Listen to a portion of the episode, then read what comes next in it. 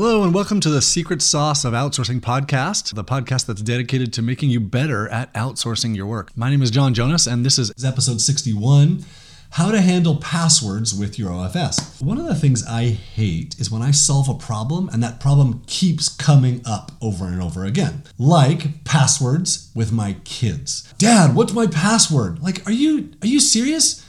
How do you not? We've saved this password in LastPass, and I've told you to get LastPass on your phone over and over again, and it's on your computer, and you know the password to LastPass. Why? What? Why do you keep coming to me with this problem? It's so frustrating to me, and especially since I know this works because I use it with my OFS. Now, passwords with my kids is one thing.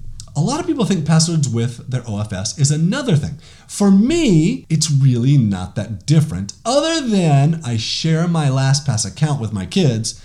I don't share it with my OFS. So, when I first started, this was kind of a, a, a, really big issue for me.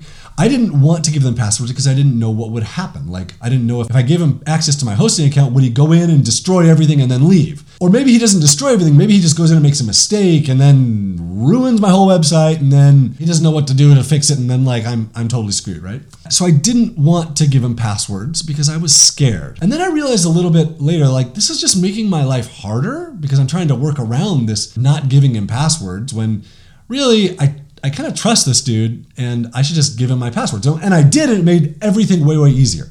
Well, Back then, there wasn't a great solution. This is 2005. At least I didn't know of a great solution. Soon afterwards, I found LastPass, but LastPass didn't have the features that it does now. Back then, I started using LastPass to store my own passwords, but there was no share a password with someone else. Well, now there is this share a password with someone else feature. So let me read this email I got from Anjali.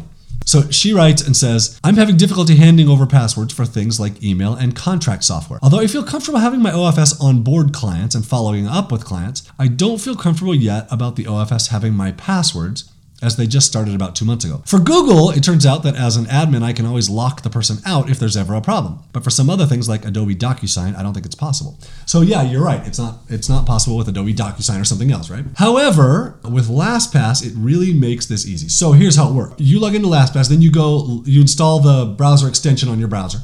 Then you go logging into other websites, and LastPass recognizes, oh, you just logged into this website. Do you want me to store this password? And then LastPass as any password manager should, it encrypts it locally on your computer and then it uploads it to the cloud, encrypted, so nobody else can decrypt it. You encrypt it locally, it's not encrypted once it gets there, so it never transfers unencrypted. Right? So then LastPass has this. So the next time you visit that website on any computer where you have LastPass installed, you have access to that password. Well, if your OFS has LastPass also on their computer, their separate account, you can go and share that password that you stored in LastPass with your OFS. You share their email address, you share it to their email address, right?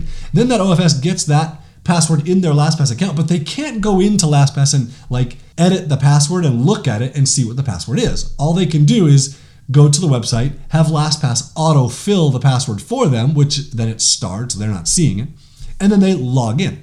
So they never actually get the password. So then if you decide, oh no, this person didn't work out, you can go into LastPass and stop sharing that password with the person. So that makes it super simple. You can revoke access anytime you want, just kind of like with Google, where you can revoke access anytime you want. For things where LastPass won't work, you can give them the password if you trust them. And that this again goes back to trust, which really there's a lot of trust going on here, just like there is in any employment relationship. I recommend you keep a list of websites where you gave them the passwords. That way, if things aren't working out, you can go change the passwords to everything and then you can let them go and then they're already kicked out. Now, it's kind of a crappy way to do things. If things get to that point where you feel like, oh, I need to go change all these passwords and then let this person go so they're not vindictive and coming back and ruining things, well, things probably went a long ways past where they should have gone.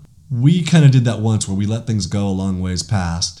And so we changed passwords first and then we fired them second, which is a really, really crappy way to wake up for a person. And generally, when you let someone go, I think they probably know this is not working out. And I've never seen a problem where a Filipino comes back and is like, well, screw you then uh, when you fire them. I have seen them do it when you tried to not pay them. We're always, we try and be very generous with people. Anyway, for some reason, my team in the Philippines has no problem using LastPass like my kids do. So it, it just works out perfectly. It's super easy. It's super simple to share passwords. Use LastPass. It really kind of solves the password problem.